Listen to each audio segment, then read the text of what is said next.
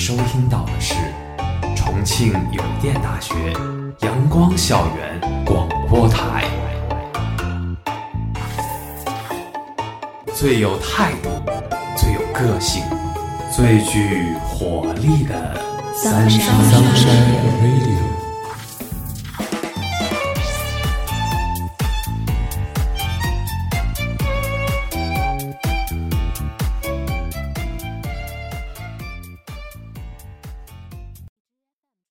爱的听众朋友们，大家中午好，欢迎收听重庆邮电大学阳光校园广播台，我是主播茶七，我是主播文斌。我们今天的节目是为大家讲述一部十分有特色的国漫《刺客伍六七》。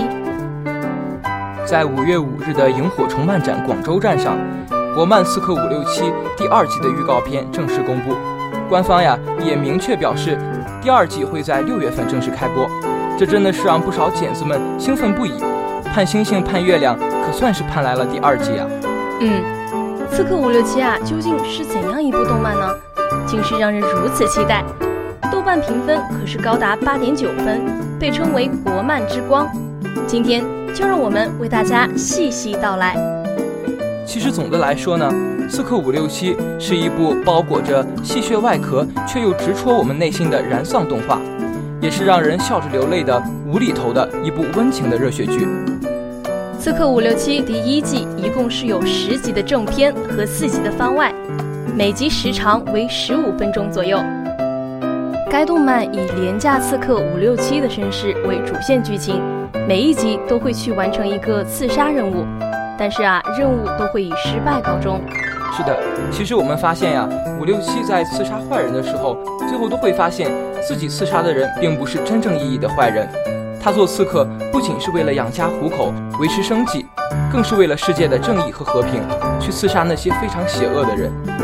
而当他发现要刺杀的目标并不是该死的人时，或者说并不是真正意义上的坏人时，他便会以自己的方式去救赎别人，并且啊，在救赎他人的时候也救赎了自己，慢慢的找回了自己丢失的记忆。作为一部动画呢？《刺客伍六七》的第一季架构属于章回体，每一集啊就是一个小故事。伍六七在每个小故事里，其实并不像主角，而更像是一名旁观者，一个引子，一个引着咱们观众去知道这个故事的引路人。同时呀，在这些故事中又穿插着主线的故事，所以虽然是章回体的形式，但是《刺客伍六七》给我们的感觉却一点都不散。是啊。它的每一集都是相对独立的，看似与前后没有太大关联，却处处都有铺垫，为下文剧情的发展埋下了重要的伏笔。看似只是一个搞笑无厘头的刺杀行动，最后却能反映深刻的社会问题。从刺杀汪星人首领内裤男和最强阿婆，到最后守卫小岛，其实每个故事呀，都是在解释这些小人物的故事。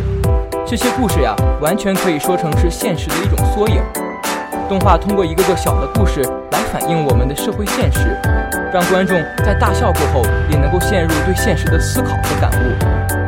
而除了搞笑之外啊，我也从这些故事中看到了一个年轻人对社会现象的独立思考。他对每一件事、每一个人的判断，从来都不是非黑即白的。哎，文斌。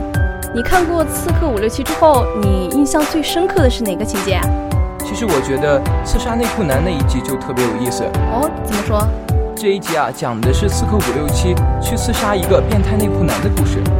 在很多人眼里啊，收集内裤会是很变态、很恶心的事情，但是最终伍六七却放弃了刺杀他。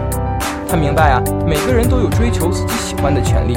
正如片中所讲，这个世界有些人喜欢收集玩具。有些人喜欢收集古董，有些人喜欢收集领带，甚至有些人为了收集《水浒传》一百零八张人物卡，吃了很多泡面。还有些人喜欢收集的东西和大家不一样，喜欢收集内裤，真的好恶心，好猥琐啊！但是这有什么问题啊？很多人都会有一些不可告人的癖好的啦。他又没有去偷，又没有去抢，又没有伤害到其他人，他喜欢什么？关你什么事啊？猴塞雷啊！没想到你的广谱说的这么好啊！嗨，这也是在动漫里学的嘛。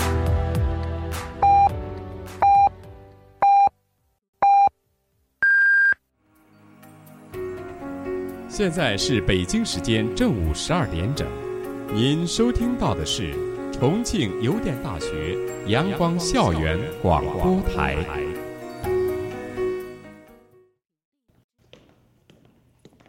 其实呀，这一集讲了一个非常深刻的道理：生活中呢，总是有些人因为种族、因为性别、因为地域等原因，戴着有色眼镜去看待别人，批判别人的生活。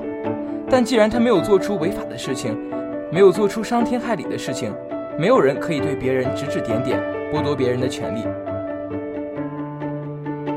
哎，那么茶七，你最感兴趣的情节是哪一个呢？嗯，我的话应该是刺杀美少女这个故事了。嗯，按照道理说啊，一个刺客应该铁石心肠、冷血无情，可是五六七却还带着少女完成了他的梦想清单，体验了他的梦想人生。到最后啊，故事情节还来了一次大翻转，五六七居然发现雇佣自己刺杀少女的，居然是少女自己。唉，这真是让人意想不到啊！其实呀，这个反转也是在我们情理之中的。身患绝症的少女，对于每天治疗的痛苦生活充满了厌恶，已经做好了赴死的准备。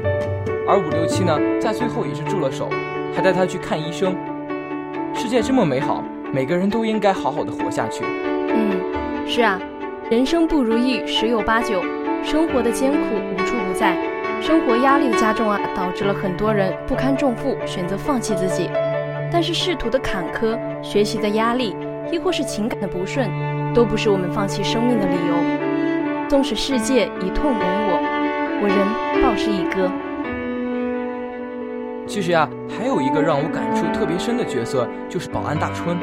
在一次刺杀任务中呢，五六七遇到了保镖大春。经过大春的重重阻挠，五六七的任务呀，不出意料的又失败了。为了防止五六七再次偷袭，大春死死地锁在五六七的身上。可当看到有一颗炮弹向小岛飞来时，大春不顾个人安危，挡下炮弹，保住了小岛。正如他说：“我不仅是保镖，还是这个岛上的一名保安，保护大家是我的职责。”生活中也有很多人是这样为我们默默付出的。我们现有的岁月静好，不都是有人替我们披荆斩棘、负重前行吗？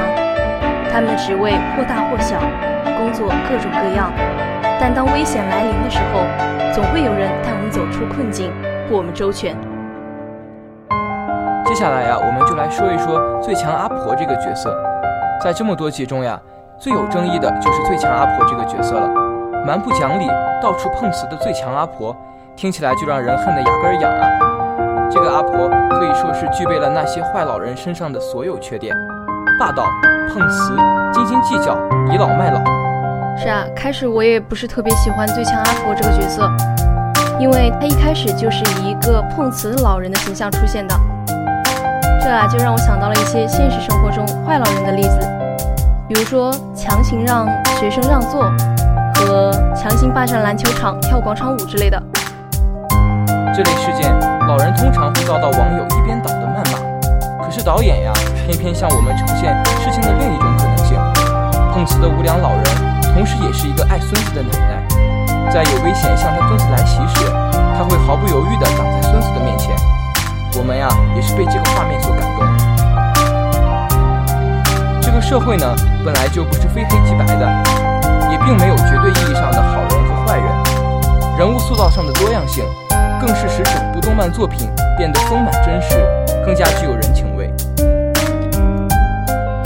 而五六七作为一个刺客，应该不择手段的去完成刺杀任务，但他最后却放弃了自己的任务，不仅是因为最强阿婆是一个为了孩子可以放弃颜面，甚至是生命的奶奶，更是因为五六七对正义的坚守，对善良的执着。雇佣他来刺杀的，居然是阿婆的亲儿子，这是多么让人心寒啊！几十年的养育之恩，竟敌不过保险书上冰冷的赔偿金额。是呀，在我看这一集的时候，在最后有一个小小的彩蛋，这个彩蛋呢，讲述的就是最强阿婆的一个人生经历。她把自己的孩子从小养到大，然后又开始抚养自己的孙子。阿婆把她的人生奉献给了自己的家庭，但是在最后呀。自己的孩子呀，却是为了钱来想刺杀自己。这个故事呀，真的是让人非常心寒。是啊，关于老人与子女之间的问题，也是当今社会关注的重点问题。孩子长大而父母年迈，父母含辛茹苦、呕心沥血的培养教导，有时竟换不了孩子们的真心以待。曾经的父母不嫌弃孩子的无知幼稚，那孩子又有什么资格去责备父母的笨拙无能呢？丝丝白发儿女债，道道声闻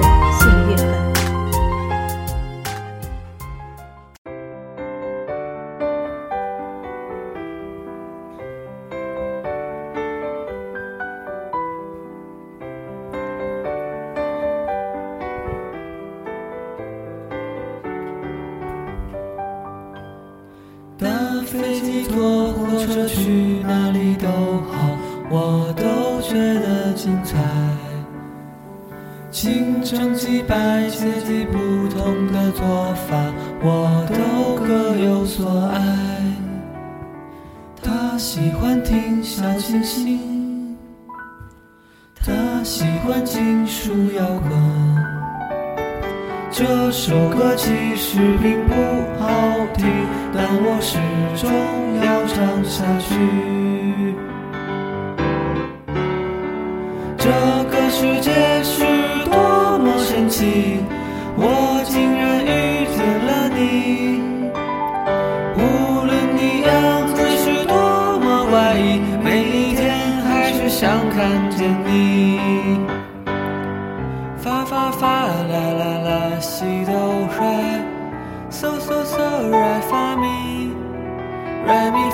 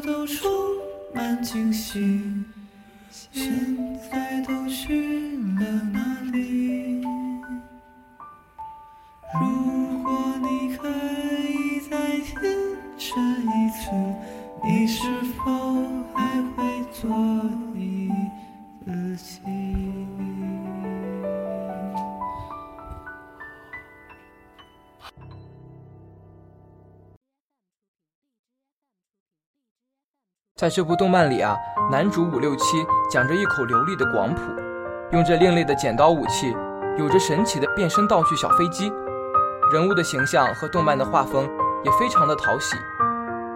加上精心设计的搞笑桥段，确实有一种无厘头喜剧的风格。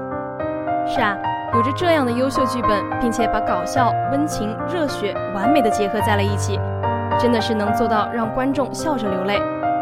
从这部动漫中呀，我们可以看到创作者鲜明的个人风格，用一个过硬的剧本去好好讲一个故事，并且把各种各样创新的梗元素混入其中，再加上一些恶趣味的搞笑情节。这样的动漫呀，真的是妙趣横生。而且啊，他们并没有像其他动漫一样去迎合主流大众的口味，反而更重作者本身的故事表达。有一个地方呀，我们不得不说，动漫中的配音啊，真的是绝了。是啊，让我们来看看配音表。五六七的配音是何晓峰，何晓峰身兼该剧的原作、编剧、导演以及角色设计数职。动画制作是广州晓峰文化传播有限公司，而配音导演呢，则是我们的姜广涛，姜 Sir。姜 Sir 就是那个模仿曾志伟的声音配了鸡大宝角色的那个吧？嗯，是的。导演何晓峰呢是广东佛山人，当配完先行的粤语版之后，姜广涛执意让何晓峰来配五六七。姜广涛说，导演何晓峰就是五六七本人。其实他的这个风格吧，真的不是我们这些专业配音演员能达到的，所以我当时对他也是一个鼓励。但是鼓励完了之后，宽和的小伙伴们说：“你这样鼓励完了，都是原班人马自己配，我们还有什么事情啊？”其实呀，姜广涛认为这部片子真的是所有网番中的一股清流，应该用素人的配音，这些素人可能更接近生活。姜广涛特意飞到广州来培训素人。最后，在所有团队的期待中，完成了《刺客伍六七》这部很有温度的作品。其实啊，这种小众的动漫作品没有太大的销售推广，完全就是靠着粉丝们的宣传来慢慢积攒口碑的。然而，正是这样的作品却获得了意想不到的成功，获得了各种奖项，还吸引了一大批核心的动漫观众。这部动漫呀，没有大量的粉丝基础，也没有特别的宣传推广，但却凭借着优秀的故事剧本，加上搞笑的动漫风格，无疑成为了国漫中的最大黑马。该动漫由何小峰执导，小峰映画和阿哈娱乐联合出品的二 D 网络动画，于二零一八年在 B 站等平台上播出。说了这么多啊，小耳朵们可能会有一个疑问：何小峰是何许人也？其实呀，他的作品《小胖妞》曾经获得过伦敦晚香电影节和日本 TPS 动画大奖赛入围奖等诸多奖项。并且啊，他个人更是被誉为了中国原创动漫的希望。《刺客伍六七》这部动漫已经入选了2018年法国昂西国际动画电影节的主竞赛单元。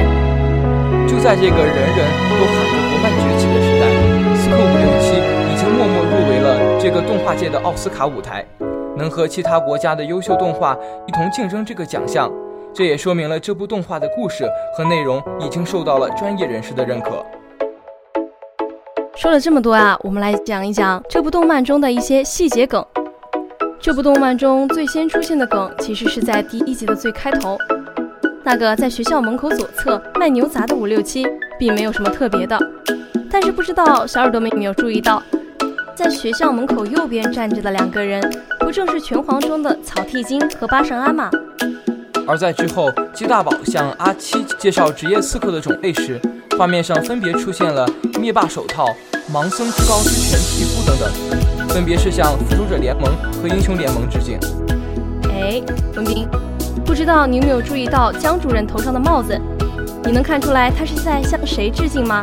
应该就是向动漫《海贼王》致敬吧。嗯，是的。而后面斯坦国王子对战江主任的气和江主任空手接冲击炮，则是向动漫《龙珠》致敬。在剧中买凶案杀害自己丈夫的肥胖女人，对应的则是哈尔的移动城堡中的荒野女巫。而当保安大春出现的时候，他曾经说自己的编号是九五二七。相信只要是看过星爷电影的，就不会对他陌生吧？九五二七所致敬的正是唐伯虎点秋香这部电影。如果你是星爷的忠实粉丝，那么你可以在剧中看到很多致敬星爷的元素。除了上面提到的九五二七以外啊，五六七的独白“对不起，我是一个刺客”，致敬的则是星爷的喜剧之王。而当五六七对江主任说“剩下的就交给我吧”，致敬的则是功夫。而情比滇金七天锁和无敌风火轮，致敬的则是星爷的破坏之王。而之后，大春和五六七同时躺在床上的时候，则是王家卫导演的《春光乍泄》。刺客伍六七啊，可谓是将能够想到且可以融入到剧情中的梗全都拿出来了，让观众在看动漫的同时，还可以联想到其他的优秀作品，通过搞笑的形式来致敬经典，并且引起观众的反思。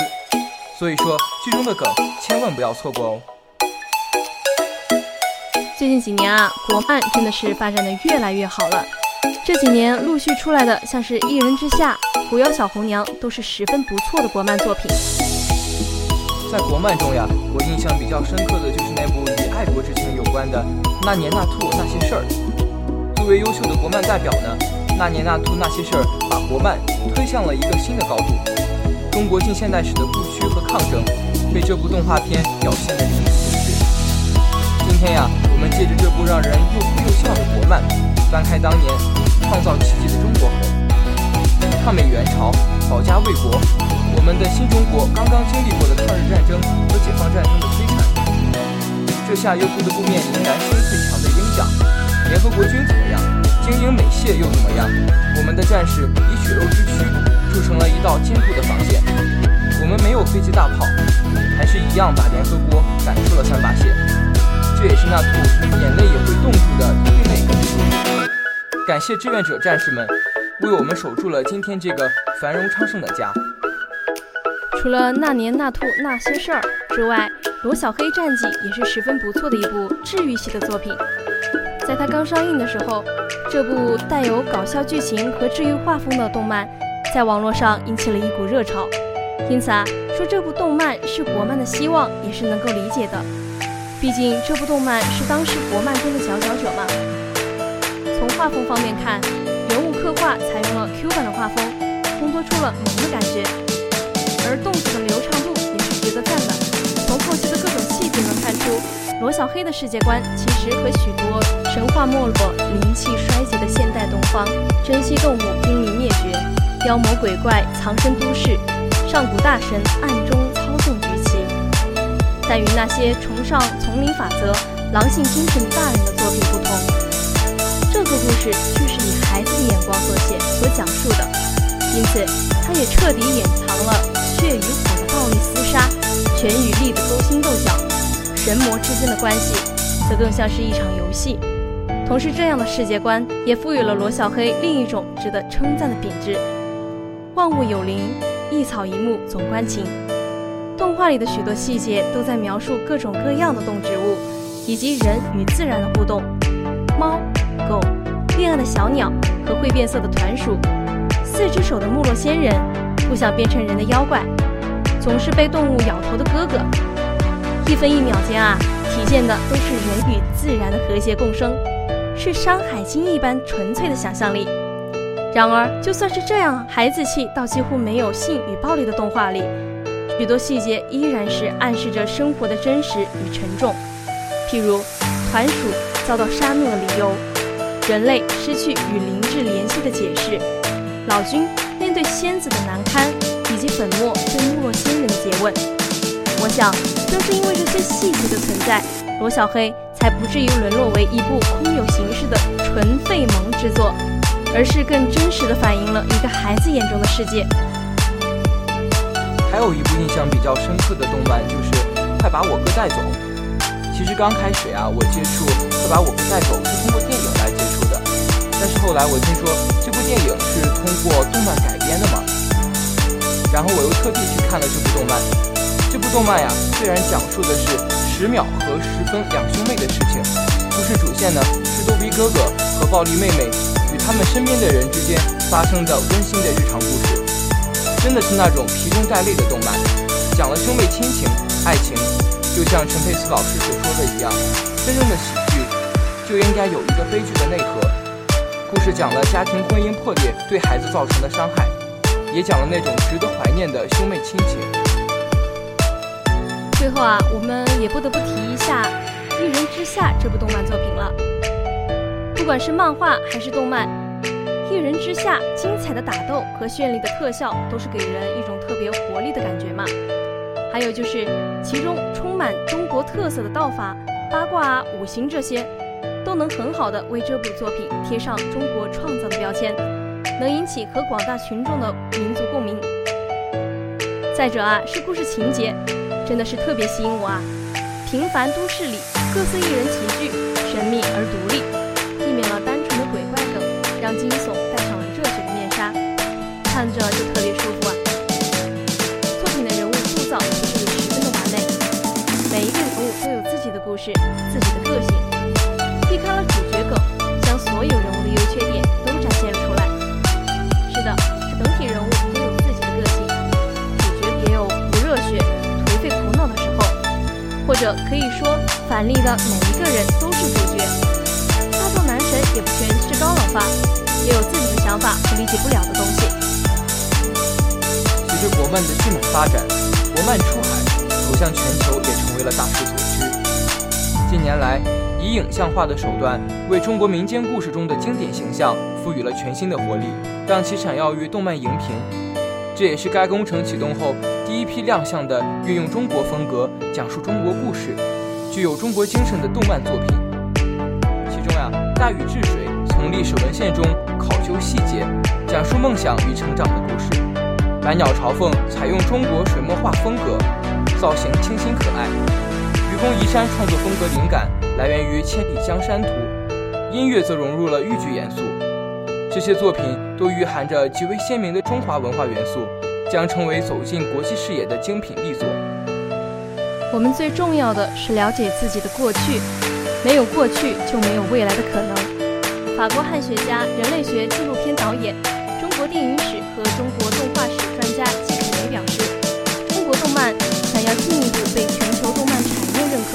关键在于传承。而他所说的传承，既要求创作者们吸取以往优秀动漫作品的创作知识和技能，也要求他们将本民族的优秀文化与其中蕴含着的精神品质发扬光大。创作者应回归到自己文化的母体本身，找到与人类共同精神的世界的故事原型，用世界性的语言，用共情的方式讲给观众，才会有越来越多的中国动漫经典形象走向世界，并绽放光彩。一段时间以来，取材于中国优秀传统文化的动漫精品层出不穷，精致细腻的视听呈现和酣畅淋漓的故事情节中，承载着鲜明而强烈的民族精神，让国内外观众都为之动容。二零一五年的《大圣归来》，二零一六年的《大鱼海棠》，二零一八年的《风宇宙》，及二零一九年的《白蛇缘起》等一系列兼具票房与口碑的动漫电影。为观众们筑起了一片精神文化的高地。有作品或从《西游记》《山海经》等古代名著，或从《白蛇传说》等传统民间故事采撷创作灵感；还有作品将传统元素玩得融会贯通，将传统化归于无形，让文化意涵自然流淌于观众心境。在创作过程中，不断探索优秀传统文化的创造性转化和创新性发展空间，用极致的东方美学和具有现代感的叙事方式，展现出了勤劳勇敢、自强不息、敢于探索等中华民族世代传承的美好精神品德。用创新的方式，展现出了传统题材、传统故事和传统人物。我们也希望我们的国漫能够更多的联系我们的中国传统文化，来创造出更好的作品。也希望中国国漫能够发扬光大，走向世界。今天的节目到这里就结束了，我是主播文斌，我是主播茶七。如果你想收听我们的更多节目，欢迎在荔枝 FM、网易云音乐搜索“重庆邮电大学阳光校园广播台”。如果你有好的意见或者建议，可以在新浪微博搜索“重庆邮电大学阳光校园广播台”，或者关注我们的官方微信 “Sunshine Radio”。重庆邮电大学阳光校园广播台，更多精彩等你来。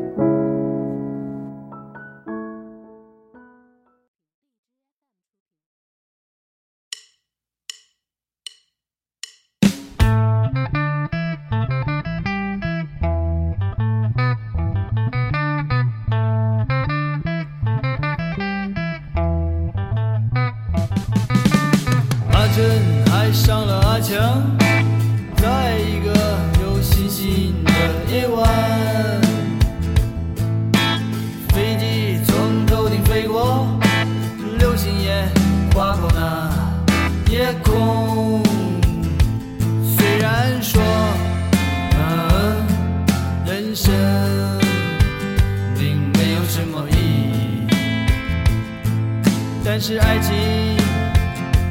却是让生活更加美丽。